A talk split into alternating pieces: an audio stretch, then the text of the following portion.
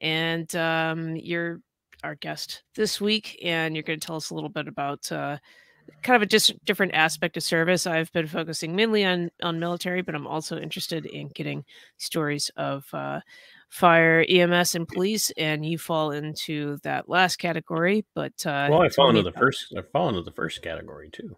Well, sure, but I mean, you're reserve component, correct? No, I wasn't. I was I was active duty. Oh, oh, how did I get misunderstood? Okay, well, good thing I have I you on because you're going to fill me in. I obviously need it. I, I, I don't, uh, I don't know how, how. Maybe you know, we probably never really talked about it. You just showed up on Vet Nation one day, and and uh, and we just kind of went from there. And next thing, yeah. next thing you know, we're friends. We're tweeting at each other, and yeah, yeah. Is that what you do? You tweet at each other? That doesn't seem. Well, yeah, tweet, we tag each tweet? other in tweets for sure. Yeah, we yeah, we yeah. tweet at each other. Yeah. Perfect. I post things, you re- you share them, nobody watches. I don't know, it's just how it goes. Ah.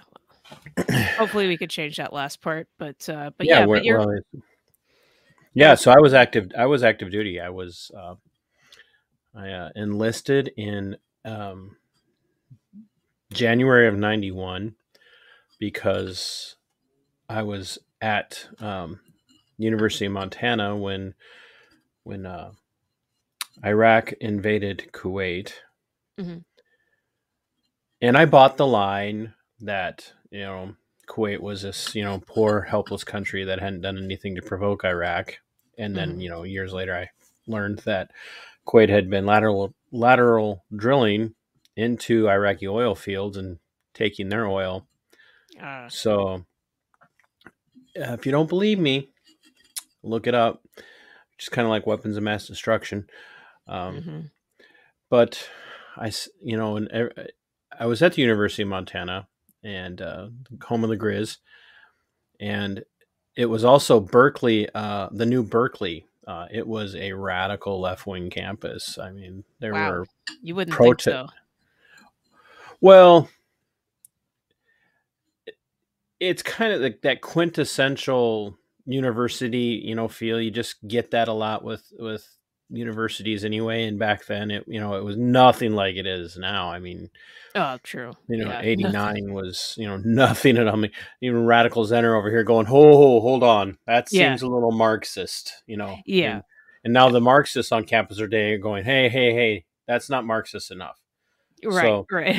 um, and I, I watched flag burnings um, at the university. I watched them assault guys in uh, ROTC uniform and on their way to oh, their man. classes and stuff, and um, watched them burn a pee on and burn a flag at the federal federal yeah the federal courthouse in in Missoula, and wow. I'm like. Well, college isn't going well. I'm not used to studying, so fair and, enough. And well, I I made it through high school on you know on everything but math with you know mm-hmm. in flying colors. I didn't like math, and so I didn't know how to study. I, I, uh, I, could walk in, I could take a history test, I could take an English test, I could take a lit test, a psychology test, all that stuff. I can go and take right. those tests and pass them with flying colors, mm-hmm. walk into math. And so and you don't study. I'm sorry, I don't care what anybody says. If you're not good at math, all the studying in the world is not going to make you good at math. So right. I had no idea what to do when I got to college. I like mm-hmm. it's supposed to be easy, and all of a sudden I had to go out and do all this stuff on my own, and it wasn't going well. And war came. I saw, I did my countercultural thing at the time, and instead of joining all the lefties, I went off and joined the army because I was gonna, I was gonna go and I, I was gonna go fight for liberty. There you go. The world. And uh, yeah. I got halfway through basic training, and the drill sergeants came in in the middle of the night and said, "Well, we got good news and we got bad news. Well, what's, what's, the good news? The war's over. What's the bad news? You're still in the army." Yep. Yep. Exactly. so, yeah. so that's what I did, and I uh, I enlisted and um, had enlisted to go airborne. Okay. Uh, and, and wow. And so I uh, finished basic we so, okay there again for those of you in the navy and the marines we don't have boot camp we have basic training ah. we we knew how to put boots on before we got there Oh wow, that's amazing! And then you learned how to tie them once. Oh no, we knew how to tie them as well. So I mean, so like for my marine Incredible. friends who are for my marine friends who are watching Skipper, I'm talking to you. We didn't have an extra. We didn't have an extra like two weeks just on boot tying. So oh wow, that's amazing. For anybody well- who doesn't know, Skipper is my co-host on Veteran Nation, which is how I met Andrea. So Yes, yes, indeed. um, so we, you know, I finished basic, went to AIT, had a really long AIT. It was one of the longest at the time, uh, outside of a few of the uh, military intelligence Mhm. um, schools, and um, part of that was because of what I was the equipment I was working with was new for the military, uh, SINCGARS, um, single channel ground to air communications okay, okay. radio or ground to air radios, and I mean it's old technology now, but Well, it, I'm so I'm back then it sure was- now whatever the school is now, I'm sure it's even longer with all the more complex. Well, yeah, I mean, we- learn. yeah we were we were working with like and we were working with like uh, field operated facsimile machines at the time so like we were we were fielding and working on uh, security nets Oh uh, wow. everything we were doing was was a predecessor to uh, encrypted secure communications that you see in the civilian world today and used by uh, Incredible. u- used by you know government agencies and yeah.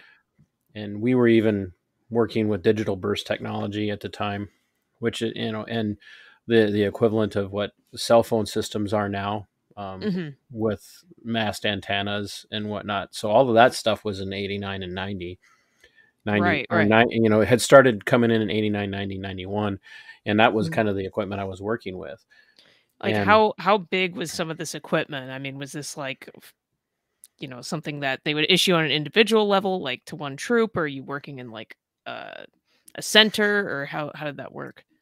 Well, when you went into a deployment, you were talking about uh, 30 meter mast antennas that could be deployed in in a Wow. war in a war fighting situation. And and if you're not Mhm. familiar, and I know you are, but if you're one of those um, unfortunate non-military people who are just kind of passing by, going, "Well, what's this about?" Uh, 30 meters is high for Yeah. a ground for a, a portable piece of equipment. hmm That's you know. A little over three first downs that you'd have to have to go for. Thanks for putting it in terminology that I don't understand. I don't know. I figure if you don't understand meters, you might understand some football stuff. I'm I'm Maybe. in. I, well, I live in I live in Minnesota, and so even when I still did watch football, Mhm. the Vikings very rarely were getting first downs. Yeah, yeah, exactly. You'd have to In change fact- channel to oh. For for Vikings fans, it's three personal penalties. yeah, or uh, personal fouls. Two little, Little over two of those. Uh, yeah. a little over two of the personal fouls. Yeah, there you go. Perfect. Yeah, yeah. Well, I mean, you're Vikings fans, not Raiders fans, so you're not racking them up that quickly. But yeah, probably more applicable. you you know it's it's really intimidating to try and and and not be funny when I'm in a room with a comedian. Well, I'm not in a room with a comedian, but close enough. no one pays me for my comedy. Ah, bummer. Ah, these things happen. Well, Well, so yeah, it, that was some of the stuff that we were working with, but uh, you know, like I was when I got to permanent, I, I ended up in Germany for a while, mhm, and then I came back from Germany and went to Fort Bragg, and I was with the 82nd Airborne Division, and okay.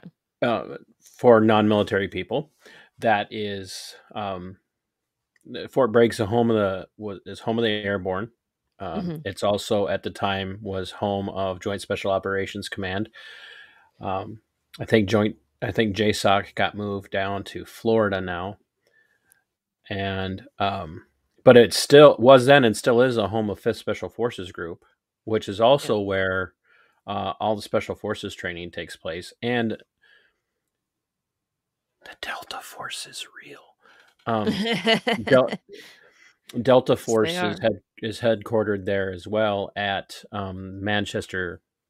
Well, it's on the on the maps. It's referred to as Manchester Impact Area, which is supposed to be an artillery range. But then when you drive by, it's the only artillery range in the United States military that is surrounded by uh, um, 15, 20 foot high um, chain link fence with concertina wire on the top of it. They mean business. Doesn't look very inviting. yeah. Well, I, you know, and I don't even know if Delta's still there, but they but they were then, and one of the reasons was because the 82nd is the um, force multiplier for special forces and for Delta Force, okay. and um, so we do we do a lot of cross training and and cooperative um, work together, mm-hmm. and like I, I, say that like it was me. I like like I'm still there, um, but we would do a lot of cross training with them, be, because that's what we were we were there for, and mm-hmm. um, it was it was an interesting experience for me because it was high speed all the time. Oh yeah, I mean, it was just, and I was a nobody. I mean, don't don't get me wrong. I mean, I had a top secret security clearance because of the equipment I was working on and worked mm-hmm. with. So I was that guy that you know, one of one of these radios would go down, and you had to take it to the repair depot, and you couldn't leave. You couldn't leave it. It you had there was no yeah. not. You know, it was like put it in the box and have somebody drop it off on their way across post. Oh, yeah you couldn't transport it in a POV you know, of personal vehicle. It had to be transported mm-hmm. in a military vehicle, and you oh, couldn't oh, yeah. set it aside or any of that stuff. And if it had serious to be in the, business. yeah, it's serious. Like, uh, and and that so that was a that was a portion of my time. Mm-hmm. A lot a lot of times when we weren't readying for deployment, my experience was like literally walking this equipment everywhere. Yes. Yeah. And you know, even like uh, secure signal generators. Mm-hmm. With they were called kicks, KYKs. Um, okay.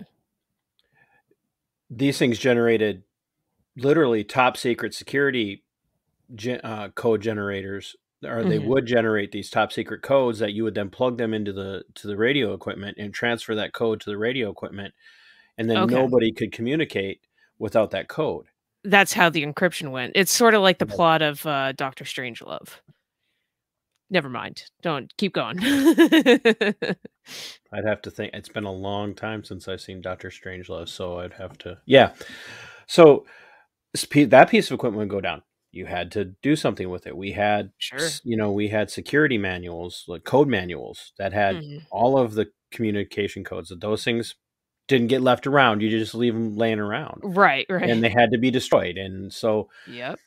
Oftentimes, I, you know, even when I was over in Germany and when I came back, you'd get tasked with that. You know, there was you know, mm-hmm. there was either there was the option of burning them or shredding them, and it yep. wasn't like it was just like I'll go throw them in the shredder and walk away. No, you shredded every single one of those things.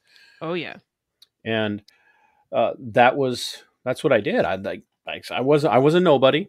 I mm-hmm. nothing special. I wasn't a ranger. I wasn't special forces. You know, and there again, so people understand the difference between special operations and special forces. Army special operations units are the special forces. The green, they're not the yep. green beret. That's what we call them, mm-hmm. but they're actually called special forces. Yes, and um, they're part of the special operations community. But mm-hmm they do something completely different than what Delta does. They do something completely different than what the SEALs do. They do something completely different than what Marines special operations do. Right. Um, because they're all tasked with different taskings. Yes. And and so for us, what the special forces would do is they would go in, they would be a warfighter unit and um, resistance training team. Mm-hmm who would go in behind enemy lines. That was what they would do, and they would train guerrilla units, right, resistance right. units, and and our job was to be available for them at the drop of a hat. Yes. So if they got deployed somewhere and things went south and they and they came across a large enemy element, mm-hmm. they'd say, "We need backup and we need it now." Yeah, yeah. Where is it? Uh-huh. Where you know where is it? And and that was you know anywhere in the world wheels up in 18 hours for the 82nd airborne division And Wow. people are like, "Well, 18 hours is a long time to wait." Well, it sounds like a long time to wait. Yeah. It, which it, you know, when it's you, it Mhm. definitely is a long time to wait Yeah. when you're waiting for it. But that's a massive deployment, and that's Mhm. fast. And oh yeah. and a lot of part of things have to go right to Oh, hit yeah. that 18 hour mark. Yeah. and part of that was um, rotational ready brigades. So Mhm. the division is broke was broke into several different brigades, and each brigade was tasked with a different thing. There'd be the resting brigade, and the resting brigade would they had just come off of of act or um, readiness um, status, Yeah. and so that they would do their field train or they would they'd take their leave um, they'd get passes you know pt tests and all that kind of stuff they that's when they would be working on all of that everybody did pt every day Oh, but that's kind of when you were you know that's you know that's when you were kind of a little bit more relaxed right. you could go about you know well for the guys at fort bragg it was mostly hanging out at the adult uh, clubs uh, of course. not the married guys though that never happened No. um, but and then there was the uh, training stat training brigade Mhm. and that brigade would be going to the ranges um, medical you know uh, training uh, combat lifesaver training all that stuff yes. going through all of that and then you went into readiness status and well readiness status was you literally went nowhere you didn't Yeah. get you didn't get a pass you didn't you weren't allowed to drink you weren't allowed anything because you had to be ready to go on a recall Mhm. and and so we would be attached out so i was in a i was in the signal battalion and each battalion as the b- platoons were broke down you were you were broke down into being attached to a different brigade Mhm. and depending on what your your career occupation was you might rotate to a different brigade every time for that readiness Right. because the brigades didn't each have their own signal battalion. They relied on the signal battalion to provide that support for them. Mhm. And that meant all of your equipment would be packed up and, and geared up for what's called heavy drop Right. and w- awaiting deployment and at all times. Yeah. and and then the heavy drop sites where where that stuff was stored and, and geared up at had to be there had to be security on that Oh yeah. Yeah.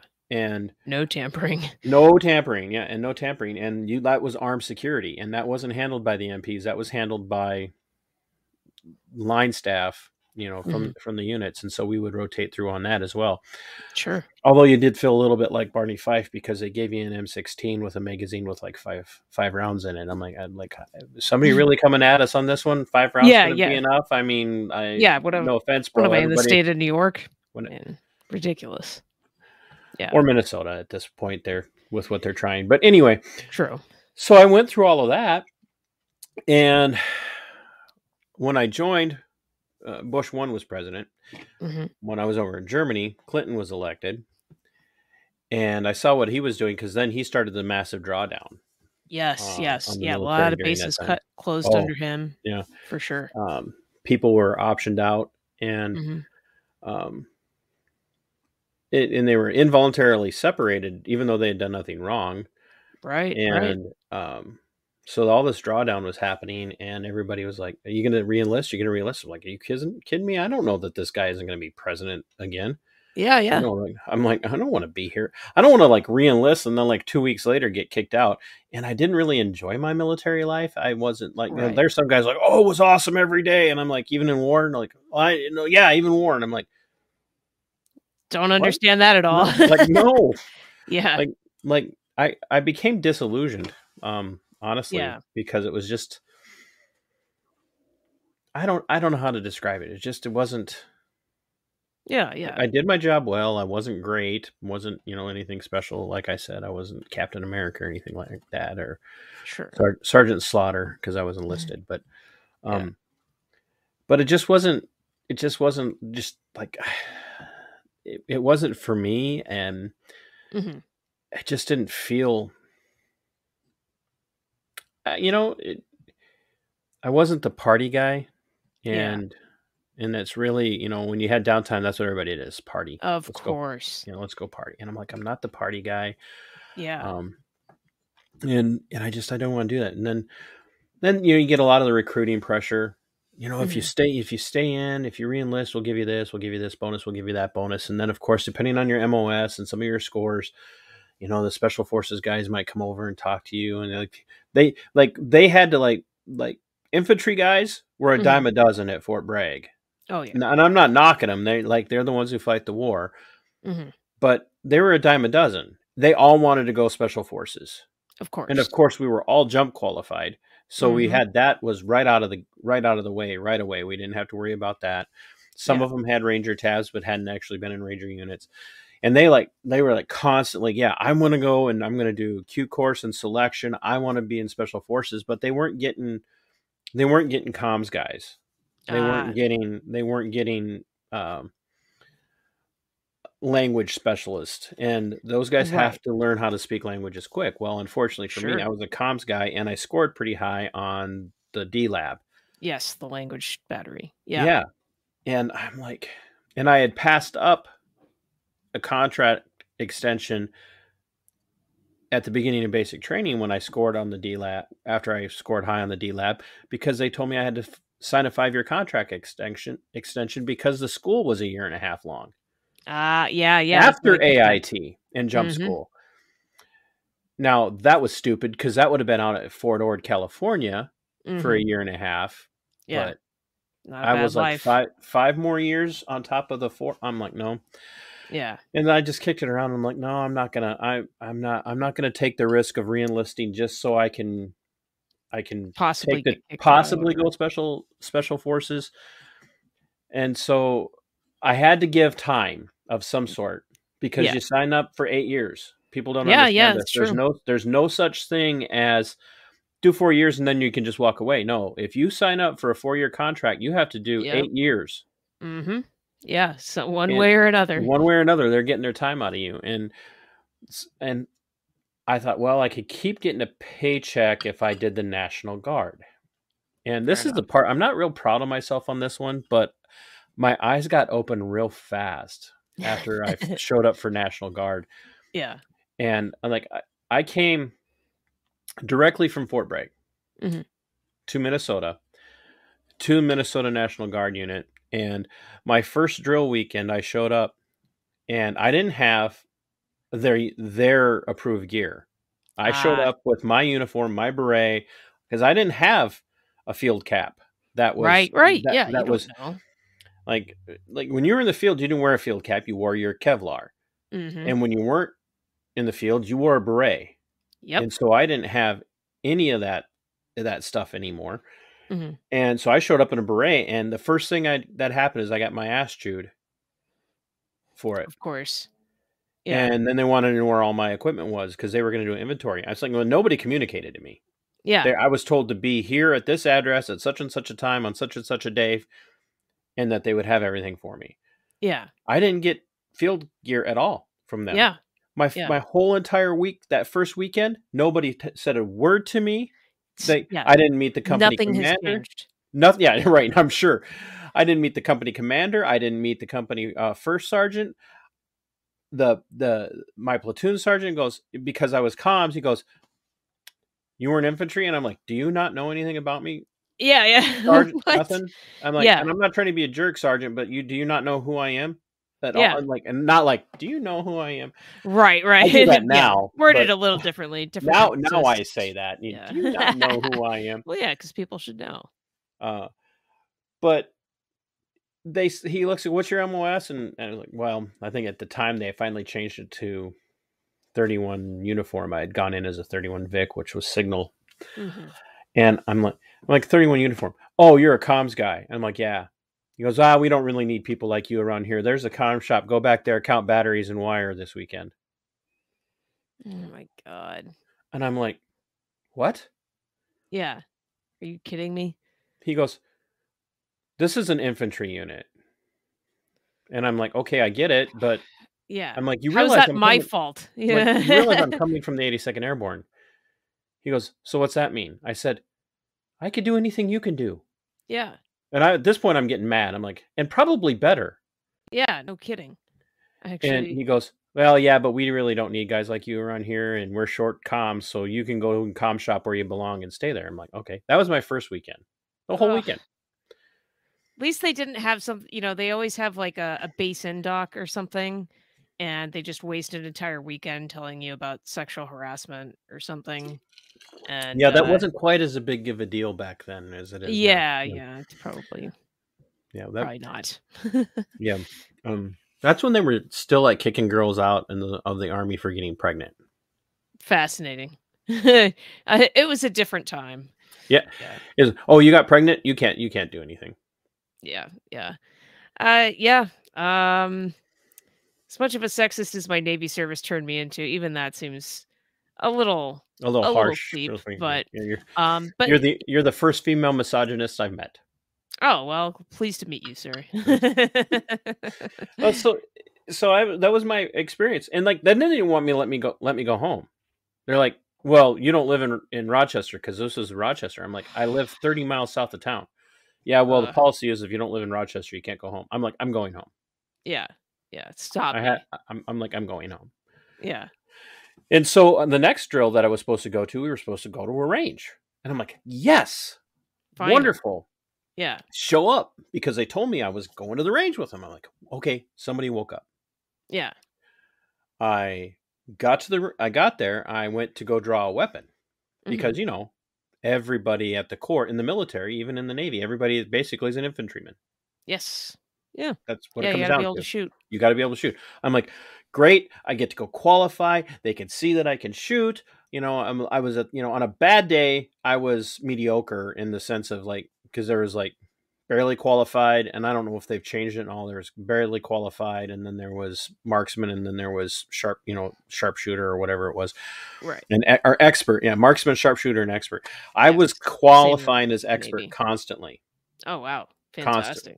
constantly you know and, and and i'm like yes i can go and show him i can do this i got there and i was like i'm here to get my weapon which who are you and i'm like well I'm Yeah, yeah. the comms guy the armory sergeant comes over he goes yeah you don't get a weapon I'm like, what? Uh, what He goes, Yeah. yeah you don't get a weapon i'm like the hell you say Yeah.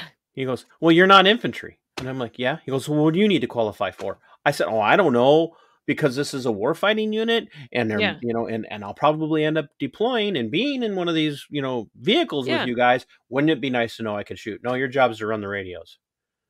And I said, So then why am I going to the range? He goes, Yeah. Well, you got to be there for the qualification. I'm like, Yeah, exactly.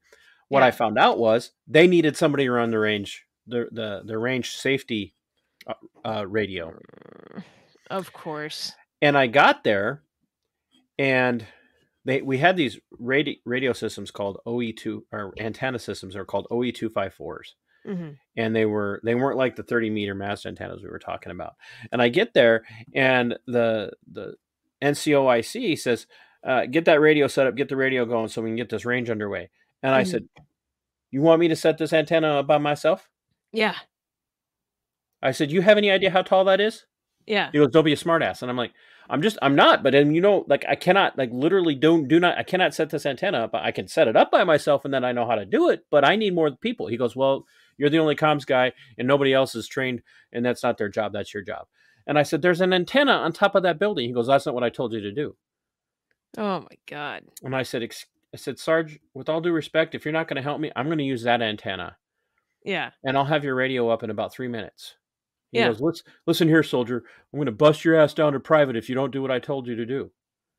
And I'm like, This is the National Guard, prick. "The Nat- yeah, National Guard. And I'm like, I'm like, okay, I, uh, whatever. But I'm going. You want your radio up? You're not going to give me help. That's the only way you're getting your radio up, so you can get your Yeah. range done. yeah.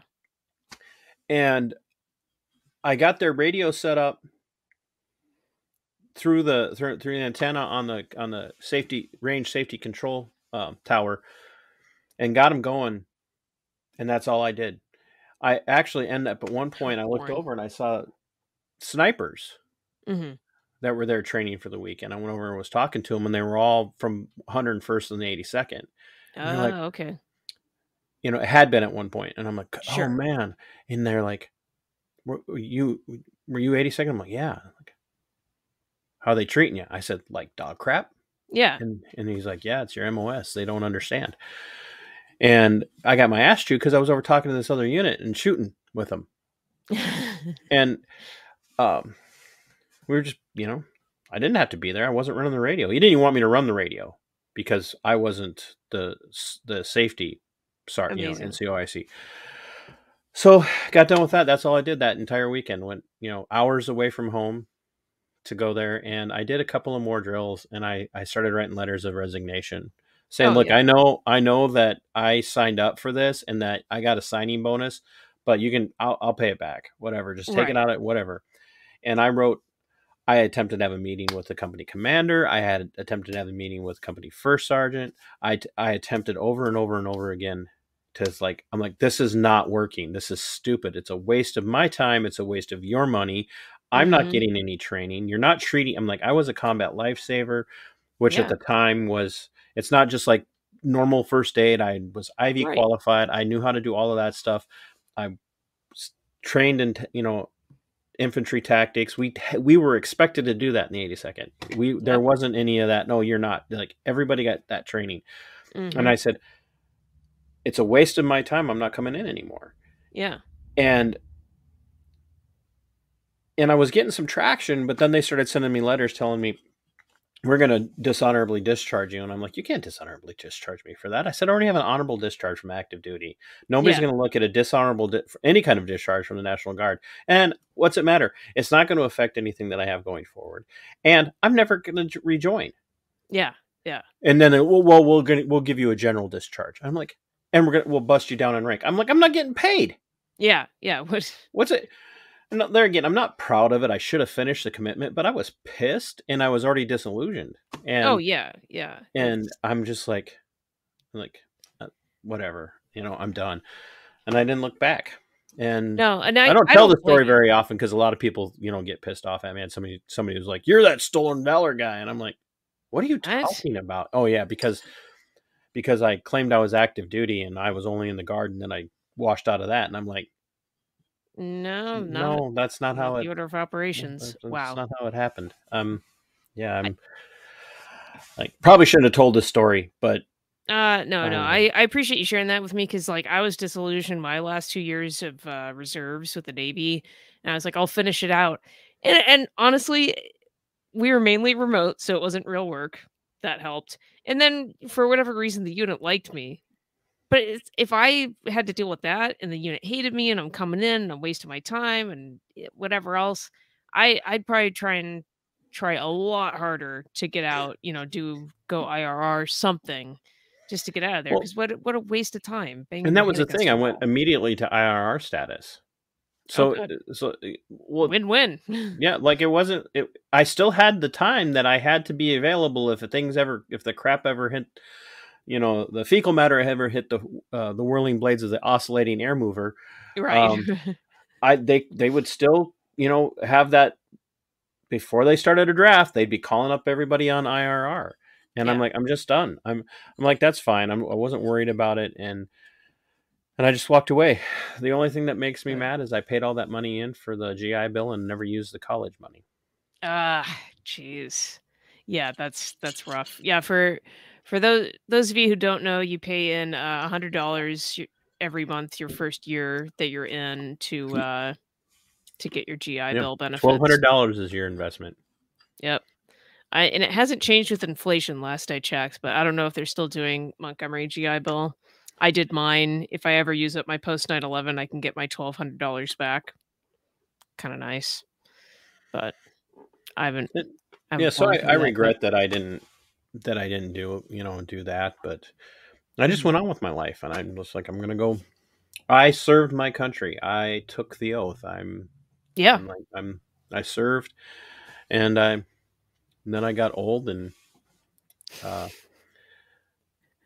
I I I entered a career field at the age of 39 that I never expected I would enter. I entered into the law enforcement world and um, became a deputy with um, a local sheriff's office and as a as a sworn deputy inside of a deten- adult detention center. Wow. Don't think for a minute that is that is a safe job no, by any no. stretch of the imagination. Um, third largest metro area in the state of Minnesota, and it- and if people want to laugh and say, "Well, it's Minnesota," so do do not forget that that making being the third largest metro area, it may not be millions of people, but it, it's only outpopulated by Minneapolis and then St. Paul Yeah. which is the Twin Cities, the hub of the Twin Cities, which is only as big as it is because of all the communities around it. But Minneapolis is not a small city, No. and St. Paul is not a small city, and so the Rochester area, which is Olmsted County, where I who I worked for from Mhm. 2000 January of 2009 until September of 2021, um, Mhm. Was uh, it wasn't a joke by any stretch of the imagination. It was uh, with Yeah. a growing crime rate, uh, like Yeah, every metro, like every metro area, and pretty much the entire state of Minnesota right now for the last few years. Um, I- Seems like a lot of metro areas for other states too. Just crime is Oh. just exploding. probably shouldn't use that word, but I meant crime. is just incinerating. Yeah, yeah. I meant crime. The other word they're okay with. Just don't mention crime. Oh, oh, okay. So, uh, yeah, I and I took the oath again several times uh, for for that particular um, uh, share, law enforcement agency because every time there's a new sheriff, everybody gets sworn in under the new sheriff, and we Ah. take we take the same oath, but it's under a different sheriff, Mhm. and and so my. You know, and I and I just so people know, Andrea and I had talked about this ahead of time. You know, do we talk about do I talk about this at all? But Mhm. uh, because I want to respect what the the show's about, and I don't want it to be just you know all about me. Because, well, I guess that's kind of why you do the show, isn't it? It's the decompression chamber. It's for you to decompress. Clearly, you haven't watched enough of my videos. That's what I, I have done some decompressing. Um, yes, you have. but at the beginning of uh, the the I, I almost automatically say coof at the beginning of the covid um, scare in in march i was actually ahead of it and was warning people um, be aware this is not what they're making it out to be. I'm not saying it's not a real virus but it's not what they're making it out to be. They're Right. going to and when i said they i meant all of government. The state mm-hmm. is going to step in and they're going to start taking all sorts of liberties with our liberties. Yeah. and they're going to tell us where we can work when we can work how we can work. They're going to tell people they have to stay home or they have to you know they have to be isolated and they're going to try and force you know the vaccines on vaccines on us and everybody was laughing at me and then middle of march rolled around and california announced that first wave of lockdowns in their state and minnesota was right behind them our Oh, yeah. governor was right behind them and i'm like people are like how did you know that and i'm like Yeah. because i've been paying attention Yeah, yeah. I they really made it out I, with the videos that were leaked from China. It was like, you know, look at these people dropping dead, and it's like, I don't know, like if a few malnourished peasants are having health problems, eh, or you know, intentionally being starved out by their government. yeah, that's, I mean- another big one too. Kind of like we are now. Yeah. I have no idea what you're talking about, Andrea, Oh, sorry. I, because I don't want to. I don't want to get Epsteined, uh yeah, yeah. Good point. which is something New York New Yorkers can understand. Yes, yes. So- Yeah. What? Ghislaine Maxwell? Is she still alive? Who knows? I think I, she must have like a dummy switch or a suicide switch. Like if something happens to her, everything gets released from somewhere else. You know, I think Pro- that's the only reason that woman is still alive. But Probably. Yeah. Uh, but I, I, I was very vocal from the get go that I was against anybody in, in at any level of the state telling me I where I could go, when I could go, how I Right. could go, what I, and that was before they implemented mandatory mask wearing, you know, in public, Yeah. and. And, and so the, our governor shut our state down and said you you will not take you will not if you're not an essential worker I'm like, thank you for determining who's an essential worker. You know, like uh, cl- yeah. Just insane. clearly I knew I was essential because somebody had to be there to take in all of the criminals that they were they had just created by yeah, yeah, exactly. lockdown orders. Um, Insane.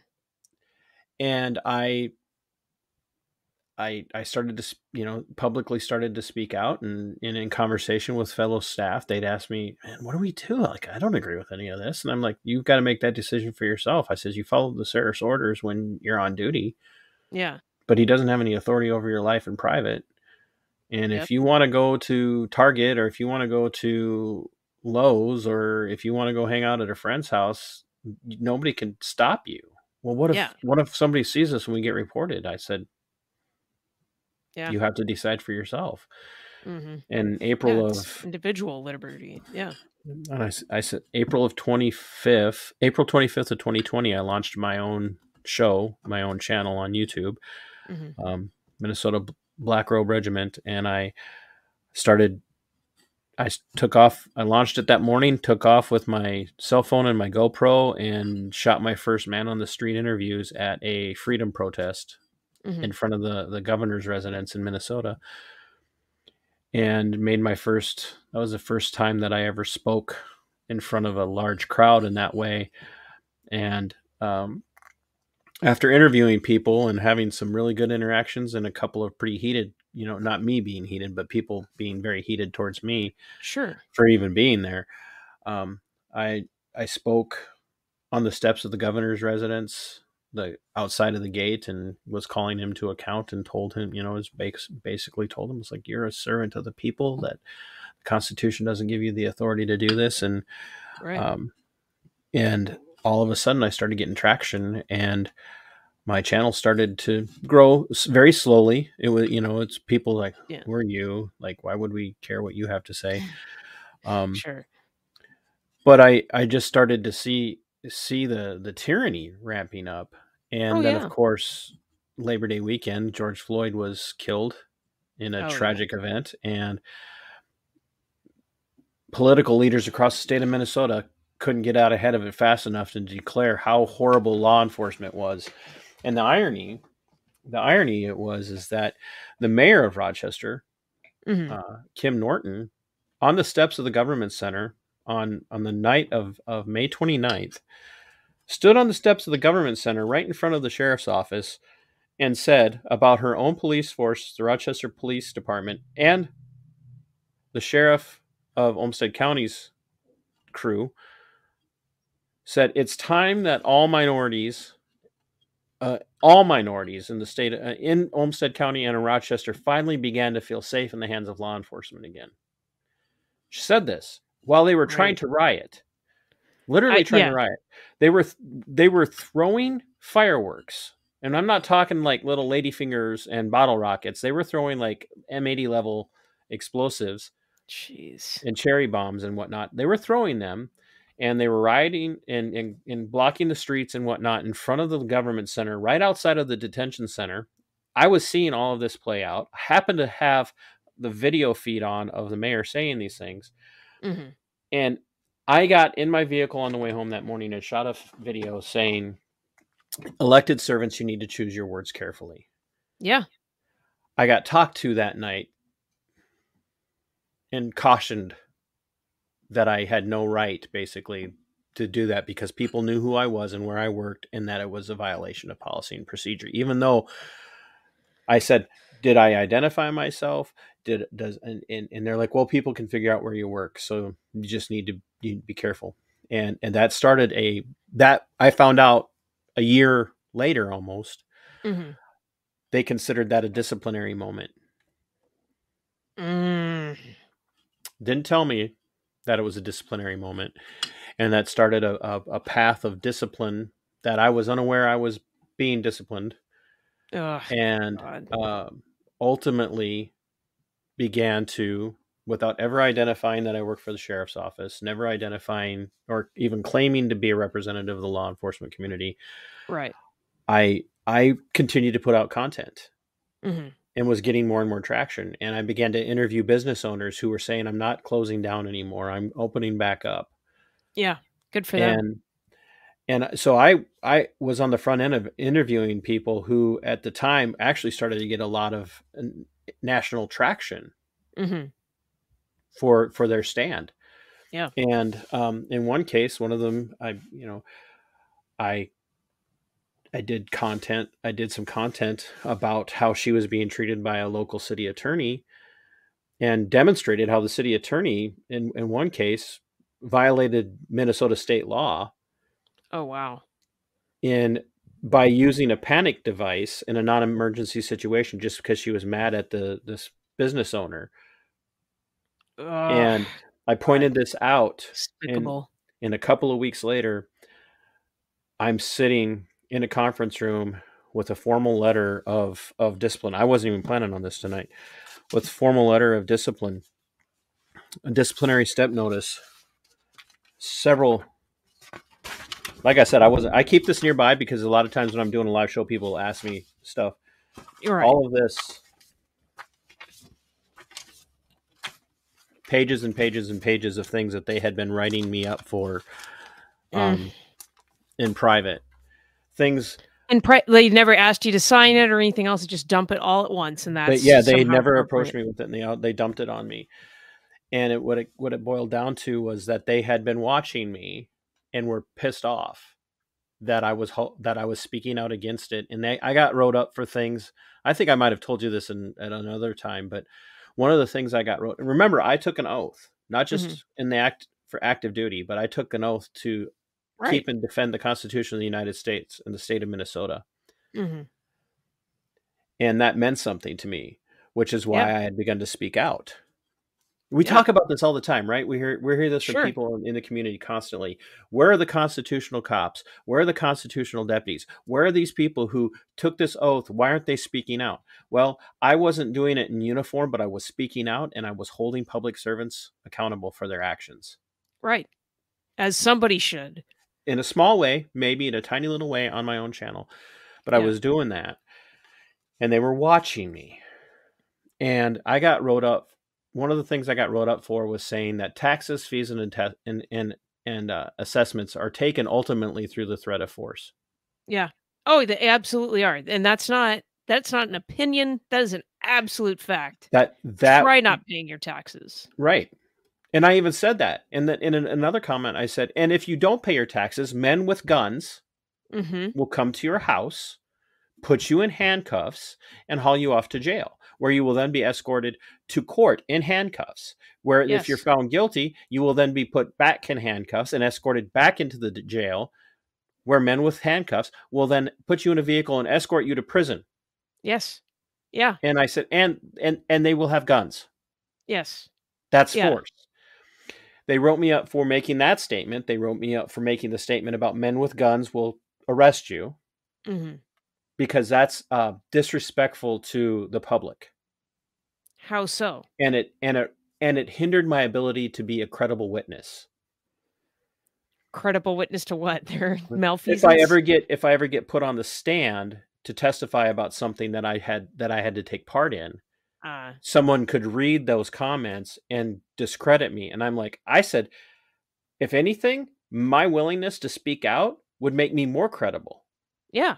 Yeah. but this they is they the way they spun it and they uh they also wrote me up for saying and i quote and so no offense to anybody who's still in law enforcement or still in the military or still you know what but cops firefighters and emts aren't all heroes they That's also a fact. they wrote me up for that Yeah. Ever heard of the Golden State Killer? He's kind of not a hero.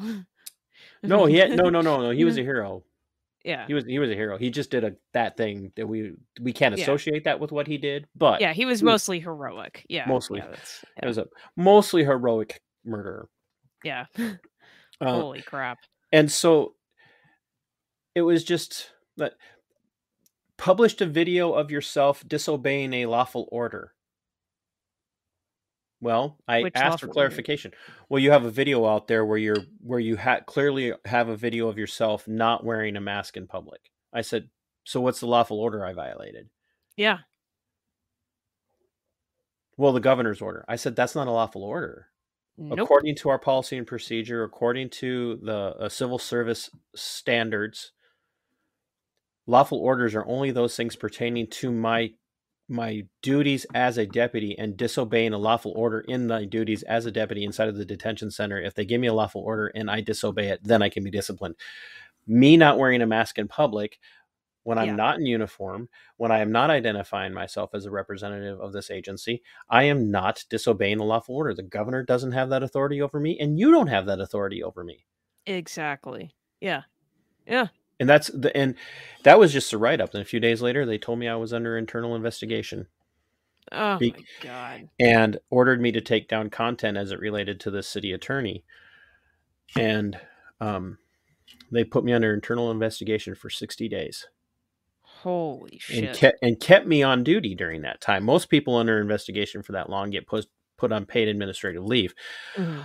I posit, and I believe it's true, they put they put me under internal investigation before they told me, then told me, and then kept me on duty because they knew they were walking on really shaky First Amendment grounds. Oh yeah. And I and and you've gotten to know me a little bit. When when mm-hmm. when you do something like that to me, I'm going to start digging, and I have Oh, yeah. all of the case law and all of the decisions by the Supreme Court and all of the circuit courts and all the appellate courts and all the district courts that show everything they did to me has already been rejected by the Supreme Court. Even left-leaning Supreme Courts oh yeah. ha- Yeah. have have just trounced on any government entity for doing something like this Yeah.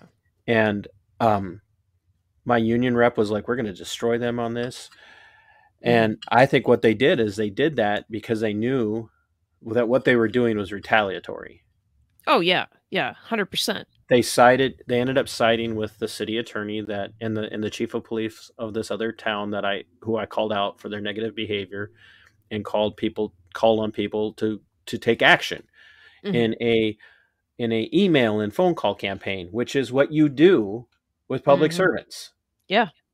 which what you're supposed to do you're not supposed to take the action matters into your own hands you're supposed to have a you know Right. um, to to put political pressure on them through through civil civil interaction to say you're making a bad decision we're demanding that you not do this Mhm. uh so i believe what they did was they kept me on duty to to try and keep pressure on me Mhm. to make some sort of actual technical mistake that they could then use Ah. to justify terminating me Yeah. Yeah. Wow. That my is some shady shit. my union attorney actually said I, I said I think that's what they're doing and he's like I'm pretty sure they they are I'm paraphrasing several several several hours of conversation Mhm. and and then said to him I said do they understand he goes I don't think they realize who they're dealing with Yeah. if they think you're just going to stop Right. and like Silly.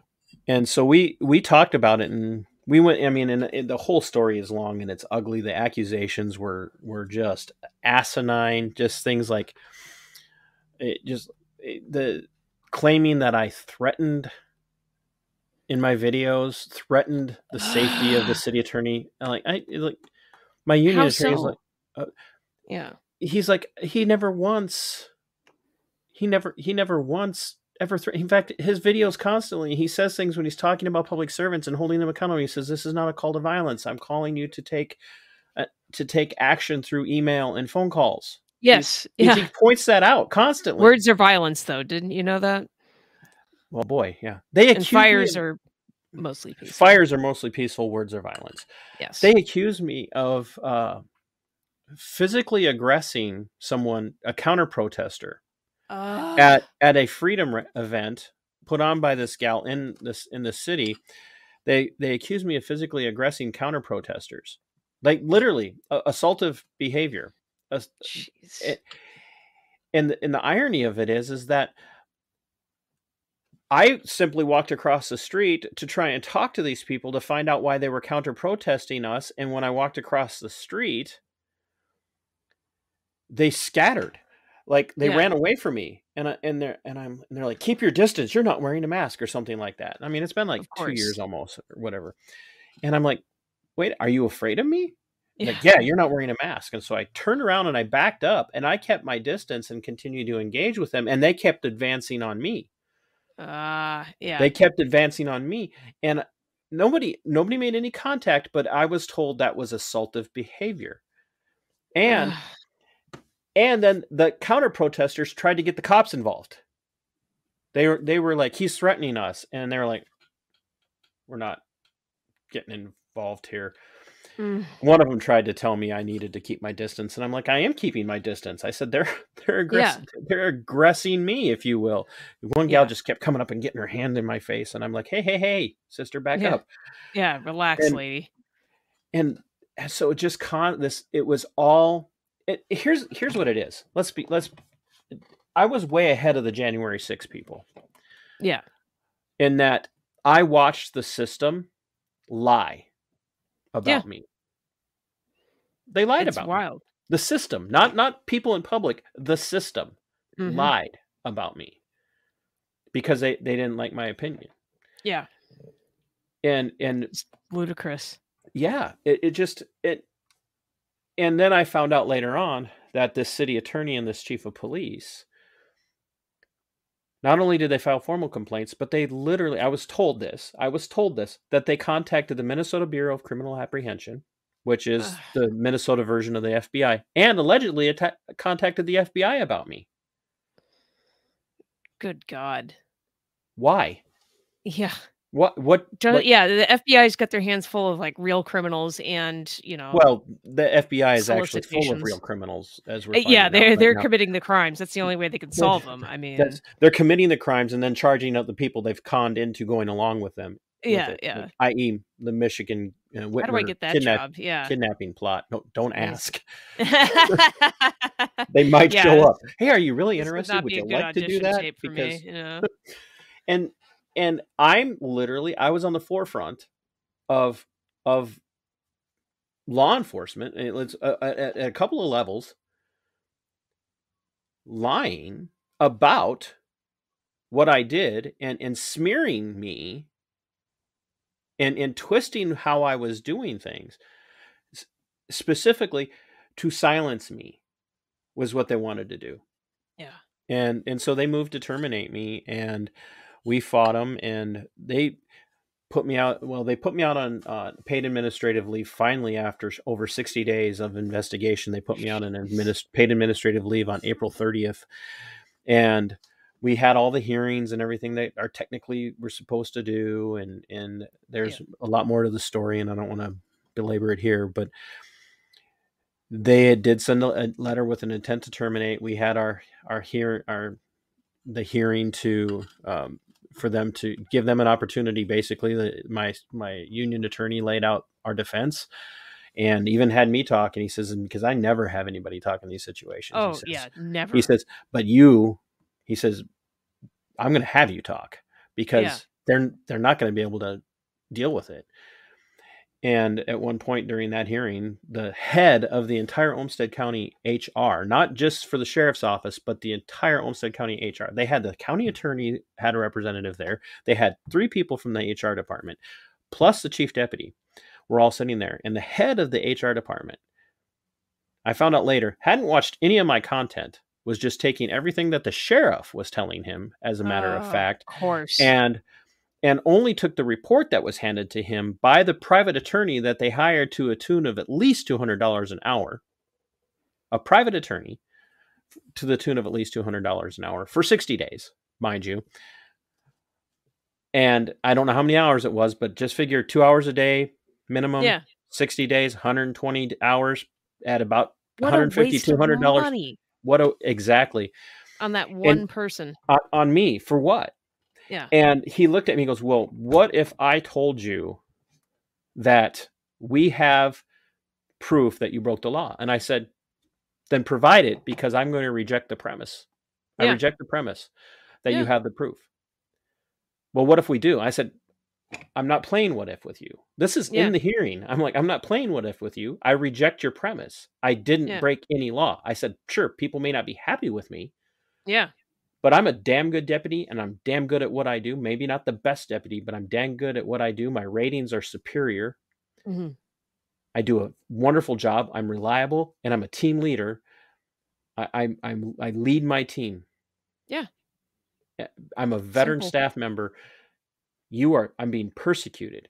You're trying to intimidate me into signing to to willfully turning in my resignation. And I said, Mhm. then that's not going to happen because I haven't done anything wrong. And if I have to, I'll fight you on this. Yeah. Yeah. Yeah. And I found out months later that when my union attorney was asked to step into his office, the, the HR guy's office, it was just them. He said, just me and you. And my union attorney stepped in and he met me later that day or a couple, an hour later. I bought Mhm. him a beer, said, thanks for everything you're doing for me. And Yeah. he said, I just need to ask you one question. I, I said, what's that? And he goes, you want to fight this? And I said, yep. He goes, okay, I have the report. Everything they have on you is twisted and BS. Mhm. So if you want to fight, we'll fight. He says, I'll be pleased to fight them on this. He says, I may not agree with you on everything, but we'll Yeah. be pleased. I'll be pleased to fight them. That was June of last year. Wow. And I sat until September, Holy crap. Not knowing what was going on. And I, and staying in contact with my union rep and with my union attorney, uh, but no contact with anybody else from the sheriff's office because they, they're, they're all terrified. Once somebody gets put on administrative leave, they're, they're terrified. Oh Like, yeah. What, what did they do?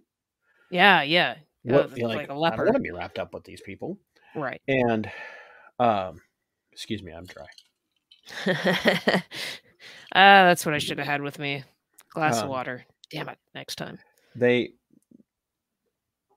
they waited and waited and waited and waited and waited. And I finally looked around at the effect it was having on me, knowing that I was going to win this, Yeah. saying, when I win, can I go back to work for this guy? Yeah. Yeah. That's a huge question. Am I ever going to be safe? Not just necessarily physically or security wise, but everything that happens to me from this point forward, they're going, everything I do is going to be under such scrutiny. oh yeah. And I, and I said, cause he's going to be pissed. Of because course. I already I already knew he was pissed. He was pissed that he couldn't just terminate me outright. Yeah. He was pissed they had to keep paying me because I'm a veteran. Mm-hmm. And I asked the union rep, you know, what it would look like, and he goes, "Well, it's funny that you asked that because they've been wanting to pay you off ever since that meeting." Wow. I said, "What do you mean?" He goes, "Yeah, Julian asked me, what is it going to take to make this go away?" Wow. Uh, as a taxpayer, like I just want well, I mean not a taxpayer for that municipality. No, but it's just- just in general, yeah, I want general. everyone just sacked. Fired across the board. This this is insane. I know. I don't think. Yeah, I don't think I told you this part of the the story before. No. and and I said, "What?" He goes, "Yeah." He wanted he wanted to know what you would take then, and he said, "I'm going to tell you right now, he's he's not he's he's nowhere near being ready to take a, a, a payoff because he hasn't done anything wrong, Right. and it, and quite frankly, when we're done." You won't have a policy and procedure about social media because that's mostly what they were trying to use was social media policy and procedure to try and violate me. He says everything about your social media policy and procedure is a violation of the First Amendment it's unlawful and he said and it's got a prior restraint hmm because at one point they even told me well if next time you want to post something you should probably ask to ask ask ask our guidance on it before you post it. I'm like it's not happening. Yeah. and i he, he says, well the question is is can you go back to work for these guys? And i said Yeah. can i? Probably. Should i? I don't know. Will i? I said even when i win i don't know that i can. I said i probably if i win i'll probably come back in give them two weeks and walk out. Yeah. Yeah, that'd be the smart move. And he said you because if you want to fight this you'll get paid if it this drags out drags out 15 years you'll get paid every single day and i Mhm. said i don't I can't, I can't put myself through that the stress is i said not to mention the fact that if i try to apply for a job and they ask me if they can contact my employer what am i going to tell them Exactly. Yeah. It's just you're Uh, screwed. because i spent that whole summer last summer like not being able to make any money because i Yeah. couldn't go any i mean i was getting paid so that was nice but i couldn't go and put anything in the bank because hmm to prepare for what I knew was ultimately going to end up happening. I couldn't prepare because if I went and applied for a job and they asked me, "Well, where do you work?" and I, well, the Olmsted County Sheriff's Office. Well, can Yeah. we contact your employer? Why are you leaving that? I'm like, uh, Yeah. You know, you may have read some papers. I mean, yeah. you know, Yeah, it's a tough one. and and he said, "Well, what would you want?" And I said, "Personally, for the way they're treating me, they should pay me off until my retirement. So the way, based on you know cost of rate, you know, living adjustments throughout the years, I said 15, 15 more years. I said about one point eight million dollars. He goes, "You know, they're not going to do that." I said, I said "No, but they should. They should." Yeah. No kidding. And he goes, "Well." here's here's what I'll do. I said, I'm not making the first offer, Jim. I'm not making the first offer. If if they want this to go away, they can make me an offer and they better not insult me. And he went back and of course their very first thing that they did was sent back an insult. The sheriff said, I'll give him three weeks pay. and they yeah. didn't want to pay me my PTO. Unbelievable. And uh, before he even told me what the offer was, he rejected it and told them they could shove it. Yeah. And then he sent me an email with the offer saying, just so you know, I've already rejected it. And and his rejection basically told the HR head, no, that we told you not to insult us. That's insulting. We'll see you in court. Yeah. Boy, did that start the monkeys flying. uh, they, it, he, hold on, hold on, hold on. Don't get, don't, don't get hasty. Don't get hasty. And he says, no, you better come back with something. And it, it took another several weeks of course. for them. And I found out after the fact that it was the sheriff. He wanted me terminated, period. He wanted he he wanted me gone. He didn't want any settlement. He wanted to, he wanted to be able to point out that mm-hmm. he terminated this radical dissident and because he's worried about saving face. That's it. Unbelievable. Oh god. And, and, and people people complain about you know, oh, we can't find good cops. It's like, well, if this is how good cops are treated, who's signing up for this job? Who's going to do it? And you know, and granted, I wasn't on the streets, but there are. I mean, doesn't matter. Make make no mistake. What he did to me, what the sheriff did to me, what the chief deputy did to me, was done to send a message. Oh yeah, yeah. To to, to warn people, you will fall in line, or mm-hmm. you will be dealt with. Yep. And so what the thing they do is when they put you on administrative leave, they send out an email across the entire sheriff's office. Deputy so and so has been placed on administrative leave. He's no longer he or she no longer has access to the facility. The secure facility cannot be inside the perimeter unless they're escorted by Captain so and so, Captain so and so, Captain so and so, or by the chief deputy. Yada yada right. yada yada. Mm-hmm.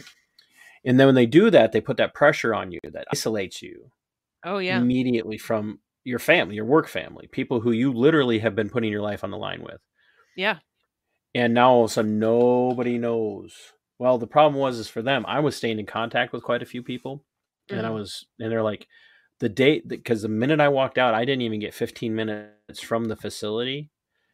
And I was getting phone calls and text messages. We just got the emails because a lot of these guys are getting their emails at home. They're like, "What the hell is going on? Yeah. We know you. What like what?" And I told them, I said, whatever they tell you it is, or what they don't tell you, you know me and trust me mm-hmm. that, that yeah, what's what's happening is a load of crap. Mm-hmm. And so when I finally made the decision that I was going to let them make offers and take a settlement, mm-hmm. I wrote a very long, detailed email for the entire sheriff's office um, Deputy Sheriff's Association, which was our union. We were a big enough organization to have our own union. We didn't have to like mm-hmm. contract out to to a bigger police union. Right. And the day that the the, the my resignation was final and the payout had come to me, I hit send on that email and it went to every single line person that was not a supervisor that was in the union detailing wow. everything that I that had happened and everything that I had done and everything that they had done to me. And wow. I don't know how many people read it, but I know a lot of people did because people were like, "What the hell?" And it was so bad. It was going around that sergeants were asking line staff, "We heard we heard TC is going to put out a video about this. When is that video coming out?" Oh wow. And the line staff were like, "We don't know what you're talking about." they weren't doing they weren't doing it to like throw me under the bus. They're like, "What do you, what video? What are you talking about?" Because they, nobody yeah. was going to talk to them about it. They didn't trust. Yeah. At that point, they trusted no one. They didn't trust any of their sergeants. They didn't trust the captains. They certainly didn't trust the chief deputy, and they certainly didn't trust the sheriff. And then I found out later on that a lot of these sergeants were messaging people who were no longer with the sheriff's office, who had been run through the ringer much the same way I was, saying, "We want to see this. What the hell happened to him? We want to know." Yeah. Yeah. And and so still to this day I still put out parts of the story a little bit by little bit. I'm, you know, it's like okay, I'm a little bit of a manipulator. I want my algorithm on YouTube to, you know, like I want to Yeah. keep people's attention, and my personal story has attracted some attention to my channel. Good. But um, it's it's been interesting because people are coming out of the woodwork going, yeah, that's why I left. Wow. And almost to a man, not all of them, but almost to a man, every single one of them that has left has left because they were one of the hard workers who were tired of Yep. getting crapped on. yeah, yeah. You can't. They weren't just going to follow orders blindly. Yeah. Yeah, you you have to take care of your good people, and if you're crapping on them, and Yep. you know they're not going to stick around, they're not going to last, and and especially like when you have someone who really is that solid, that dependable. I mean, they they do believe in the mission to some degree, much closer to their core than their than their less motivated counterparts. I mean, there's there's something more more intrinsic to their being that leads them to be that dedicated, and when you when you treat them like shit, you violate that, you damage that. And what what the hell are they going to stick around for? It ain't the money. I made know? two hour. I made well. I'm I'm I'm I'm not gonna lie. I mean, I I'm I was making a lot more money then than I'm making now. I'm not even making a quarter of what I was making Wow. now. Like I'm not in great shape anymore. Yeah. Well, I'm getting in better physical shape, but that's because I can't afford to buy groceries. No. Well, I understand. no. Uh, but I was a guy that would drive two hours, a 30 Mhm. mile drive that would that would take two hours in a snowstorm to get to work. Wow. I, I would stay after my shift would end. We had a really bad snowstorm a few years ago. I I motivated. I called up everybody else and said, "Hey, uh, C platoon's not going to be able to make it in on time. The storm is bad. We're talking. It, we got dumped on overnight. Dumped Mhm. on." And Yep. I I called everybody else up and I said, "Guys, let's stay." Yeah. Now, mo- Makes sense. would would they have done it without me? Probably. Right. But I just called everybody up in their units and saying, guys, we're not getting out of here. We can't leave until we we're replaced anyway. But let's just let's just band together and, and agree that not one of us leaves until all of our reliefs are here or until the oncoming sergeant says you're good to go. yeah. Let's Yeah. stay and help out. Yeah. You know, I did and then I missed work that night because I didn't have a place to stay. And so Mhm. I drove home and what a 30 a 30 minute drive should have been 30 minute drive Mhm. actually ended up taking me four and a half hours. So by the time I got home and got myself into my home, Mhm. it was almost it was almost two o'clock and I called and said, I can't make it back in tonight. I, I want to, but I can't. Yeah. And then I got then those of us that didn't make it in got chewed out. Just just ridiculous. Yeah, and it's just it's petty stuff like walked, that. you know, people walked into work that morning and it still took them hours to get to work. Oh, of course. Yeah. and yeah, insane. and so you know that's that's what i did that's who i was and did i make mistakes hell yeah i made mistakes Oh yeah, but i, lo- I loved my job and I, I would tell the detainees on a regular basis I, I still got detainees reaching out to me going why haven't we seen you i said why are you there to, to wonder why you aren't seeing me Yeah, yeah. You know?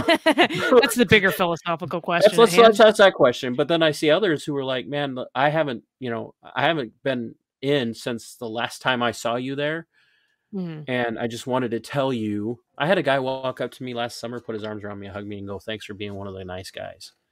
Wow. And and it, and it wasn't, you know, and it wasn't one of those. You're the nice guy who let us get away with everything.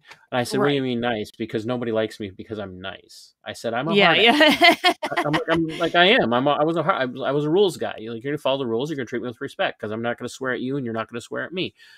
We're gonna treat, handle this as adults." yeah. but I would tell them, they're like, why, when people are freaking out on you, do you ultimately end up going back to them and, and having a civil conversation with them? I said, because these people are in their worst condition. Like, Yep. it doesn't matter what's going on in your life. I, and, and it's not that I don't care, but you could just have gotten news that one of your best friends or a family member that you love dearly died. Mm-hmm. That's bad. Oh but yeah. you have the comfort of home. These Mhm. people are literally in the worst spot of their life.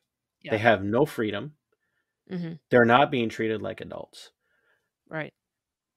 I see them not as as these you know horrible uh, people that should be isolated from society. I see them as people who have committed a crime, need to be held accountable for it, but also probably need somebody that's going to treat them like they're human beings. Right. And Yeah. and my goal at, at the beginning of every shift was to go in and say to them, how, not in words, but like at the beginning of every shift, how can I have a positive impact on at least one of these people today? Yeah. Simple. And sometimes that meant holding them accountable for really bad behavior, but then talking Mhm. to them about it later on. And sometimes it was like, hey, I heard that your mom died and I know you're in here. But if you need to talk or if you need to cry and you need somebody to listen to you, you let me know. Yeah. And so I, I still just last week I had a guy reach out to me because he saw my uniform burning party because I finally got around. Well, it's Minnesota, you, you know, like I waited until the weather cleared up. Sure. So a couple a couple of weeks ago, I put a video up of me burning through my uniforms, and he goes, "Man, I saw you burning your uniforms." He says, "He says I'm glad to see you got out, but I'm kind of sad that yeah. you're not there anymore because you were always decent to me, one of the few." Wow. And and I was like, you know, I that's what I miss, Andrea. That's that's that's what I miss. I I'm actually glad I'm not doing the work anymore, but I could I certainly miss the money. Oh, yeah. Yep. I I hear that. I have a pay cut from what I was doing last year too, and yeah, it's it's tough to to make ends meet. And But you get to uh, work at Gas Digital, so yeah. I mean, it's it it ain't all bad, but yeah, I I do know pay cuts, especially ones that you weren't really planning for, are uh, Yep. are pretty tough. Um, even ones ones that you were planning for, they can be really rough. Um, especially if you're not getting to do and and fulfill the mission that that that you enjoyed, that that you're passionate about, that you had no intention of walking away from. I was going to retire there. But it's what it is now, right? So I hate it when people go, "It is what it is." Like that literally is the most non- nonsense thing. like, duh, Yeah. it is what it is. That's not what I'm complaining. I'm not complaining It's that like thanks, it's Kamala not what it Harris. Really appreciate you tagging that for me. Vacuous idiot. Yeah. Wait a minute. Are we talking about Kam- Kamala or me now? Kamala? Yeah. yeah. Only Kamala. No, you. uh I I appreciate you. You know, putting up the good fight for for liberty. I mean, even not Now the that you result know that the any whole story. wanted. I well, it, I and I appreciate you sharing that, and you know, it really should make everyone's blood boil. I mean, I I always kind of think, gosh, you know, why don't we have good cops? And then I hear stories like this. It's like, oh well, this is why. Yes, this is precisely why we chase out all the all the good ones, because who in their right mind is gonna gonna put up with that? It's crazy. It- my brother's been in law enforcement for over 20 years, and he's literally the guy that you want to pull you over on your DUI. Yeah, Not because he's going to let you go, but he's just not going to treat you like crap. yeah, He's the guy that you want to show up when there's a domestic call, and the neighbors hear you arguing or fighting or or what. He's the guy that's going to come over and he's going to diffuse it. He's going to de-escalate, and he's going to do what the law requires him to do. But he's going to mm-hmm. do it with decency and respect. yeah, And there's a couple of guys that I consider to be good friends that are cops in Rochester, and a couple of guys that are still deputies for my former employer. That I look at them and I go, I'd still die for these guys, yeah. and They're still amazing. they're still amazing. But Yeah. I'll tell you, most of them, they got a timer set, Oh and yeah, they have it, and they have an exit. They're like, okay, if this happens, I'm done. I'm Mhm. done. I'm, even if it means I don't get my full retirement, yeah, yeah, because the system is chewing up and spitting out the decent decent guys. Because all the system wants anymore are order takers. People who are Yep. willing to just do their job. I was oh, just yeah. following orders. That's what they want. That's what the system Yep. wants. Is somebody who's just going to follow orders. And and the and just like the military is bleeding out right now. and Yeah. Not only is the military bleeding out, but they can't get anybody to enlist. yeah, yeah. I'm like, Oh, it's wild.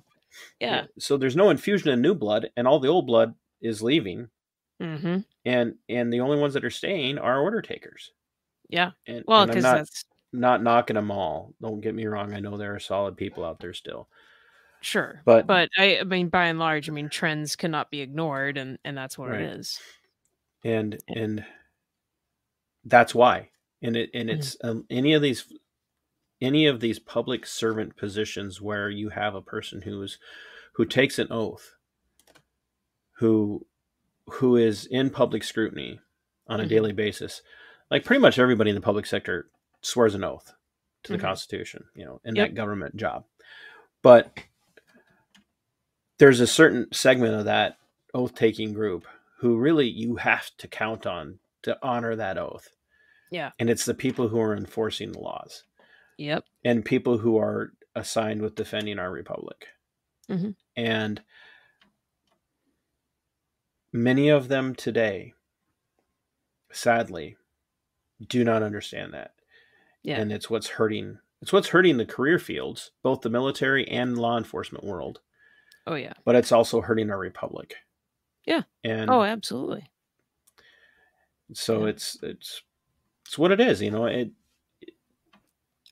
it, ha- it they have to wake up. They have to ask. They have to. I told I told this to a guy just the other day that I've been friends with for years, and he, and literally had massive amounts of respect for him. Still do. He he's an active cop. Mhm. Got mad at me for my position on Uvalde, and told me that I'm being bitter and that I'm that I hate all cops, and which is I can't state enough that that's not true. Right. Right. But I this just they don't get the break anymore yeah. And and I said, "You're one of the good ones, brother. You're one of the good ones.